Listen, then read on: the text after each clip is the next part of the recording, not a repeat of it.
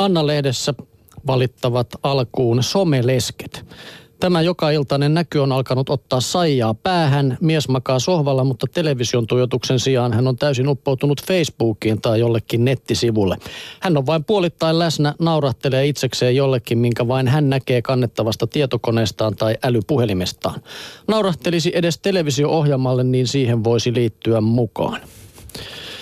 Mies on netissä vähintään kolme tuntia päivittäin, siis työajan ulkopuolella. Pahimmalta sajasta tuntuu se, että mies valitsee iltaisin seurakseen ennemmin kenet tahansa sadoista Facebook-kavereistaan kuin hänet ja lapsen. 29-vuotias Juuli puolestaan on huomannut tarkistavansa yhä useammin mieheltään. Kuunteletko sä? Siitä tulee hölmö olo. Mobiililaitteiden hiplaaminen on tuonut suhteeseen epämääräisyyttä, josta Juuli ei pidä. Kyse ei ole siitä, että pelkäisi miehen puuhaavan jotakin epäilyttävää sosiaalisessa mediassa, mutta kun luulen hänen olevan läsnä eikä hän sitten olekaan, se tuntuu läsnä olen pettämiseltä. Riippuvuuksiin erikoistuneen A-klinikkasäätiön viestintäpäällikön Aino Majavan mukaan mobiililaitteen ja sosiaalisen median yhdistelmän aiheuttamat ongelmat ryöpsähtivät voimakkaasti esille noin vuosi sitten. Syynä ilmiön kasvuun on pelkästään se, että silloin puolet väestöstä oli hankkinut itselleen kosketusnäyttöisen älypuhelimen tai mobiililaitteen, jonka kautta on vaivatonta olla jatkuvasti sosiaalisessa mediassa.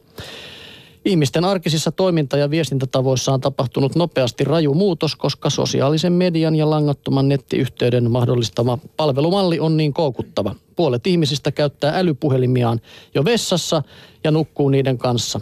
Koukuttavuudesta on lyhyt matka liikakäyttöön, joka vaikuttaa herkästi läheisiin ihmissuhteisiin. Ja siinä sitten on vielä määrittely sille, milloin se on addiktio. No silloin, kun toiminnasta aiheutuu sitten muille haittaa.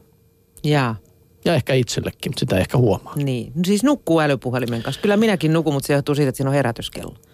Tai en mä nyt nuku sen kanssa, mutta se on siinä... No kunhan se jättää sitten siihen nukkumiseen siellä sängyssä sitten. Niin, en mä käsitä, mitä siellä nukkuessa muuta voisi tehdä, mutta varmaan siihen joku sovellus löytyy siihenkin. Kodin kuvalehti kertoo puolestaan, että kritiikki kutsuu kehittymään. Kritiikin saaminen tuntuu samalta kuin karhun kohtaaminen metsässä. Ensimmäisenä tekee mieli juosta karkuun.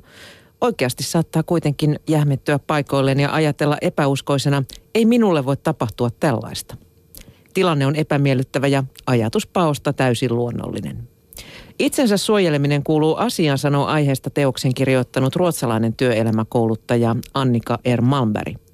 Sen lisäksi, että tarvitsemme ruokaa, suojaa ja unta, haluamme myös arvostusta.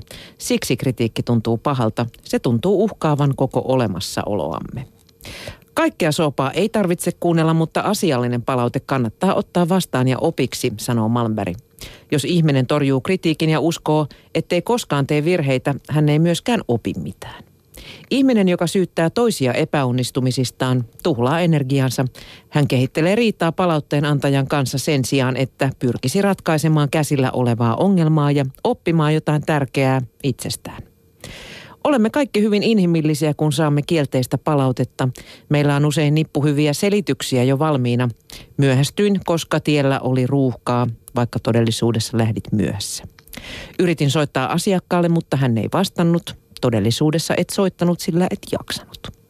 Selitykset helpottavat oloamme hetken, koska ne pitävät syyllisyyden tunteen poissa. Selitykset kuitenkin estävät kehittymistämme ihmisinä, alamme uskoa niihin itsekin.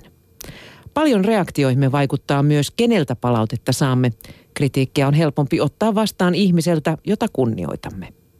Meillä kaikilla on joku, jonka kommentit saavat kiukun kuohahtamaan, mitä oikeutta tuolla tyypillä on sanoa minulle mitään. Vaikka olemme kaikki hauraita kritiikin edessä, koemme eri asiat uhkaaviksi. Jokaisella on oma menneisyytensä ja elämäntilanteensa, eikä toinen voi tietää, mikä palautteessa osuu tarpeettoman lujaa. Kielteistä palautetta pitäisi oppia myös antamaan rakentuvasti. Näin kodin kuvalehti. Ja toi viimeinen oli musta erinomaisen hyvä.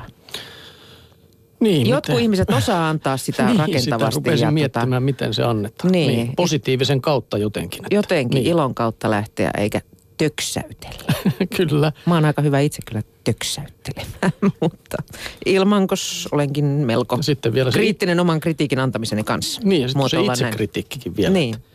Tämä. No tota, siinä kun valiteltiin alkuun, että somessa ollaan liikaa, ennen ihmiset kerääntyivät kyllä niin kuin keskenään ja yhdessä leikkimään. Tällä aasinsillalla mä saan nyt otettua tähän sitten Tiedelehdestä tämän sanonnan väkeä kuin pipoa selityksen, jota on semmoinen, mitä kyllä itsekin käyttää niin kuin hyvinkin usein ja aina mm. kuulee, mutta että eihän siinä mitään järkeä, jos ajattelisi, että siinä puhutaan vaikka päähineestä pipo, että Ei. miten niin.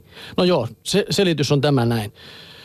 Pipa tai pipo on suomalaisessa kansankielessä merkinnyt puusta valmistettua keilaa, siis kartiomuotoista puukappaletta, jollaiset olivat ennen tavallisia leikkivälineitä. Pipot asetettiin riviin, ympyrään tai muuhun sopivaan muodostelmaan ja sitten niitä yritettiin kilpaa heittää kumoon puukapulalla eli kartulla. Sanonta on syntynyt, kun ihmisryhmä on verrattu pelin alkuasetelmaan. Ja päähineen nimeksi tämä pipo, pipo kylläkin sitten siirtyy sen perusteella, että tyypillinen vanhan ajan pipolakki oli keilan eli pipon muotoinen. Näin kertoo Kaisa Häkkinen, suomen kielen professori. Vähänkö opittiin taas kuule uutta? Niin, nämä on näitä mielenkiintoisia ei juttuja. koskaan tullut mielenkään, mutta ei, ei päivää ilman uuden oppimista.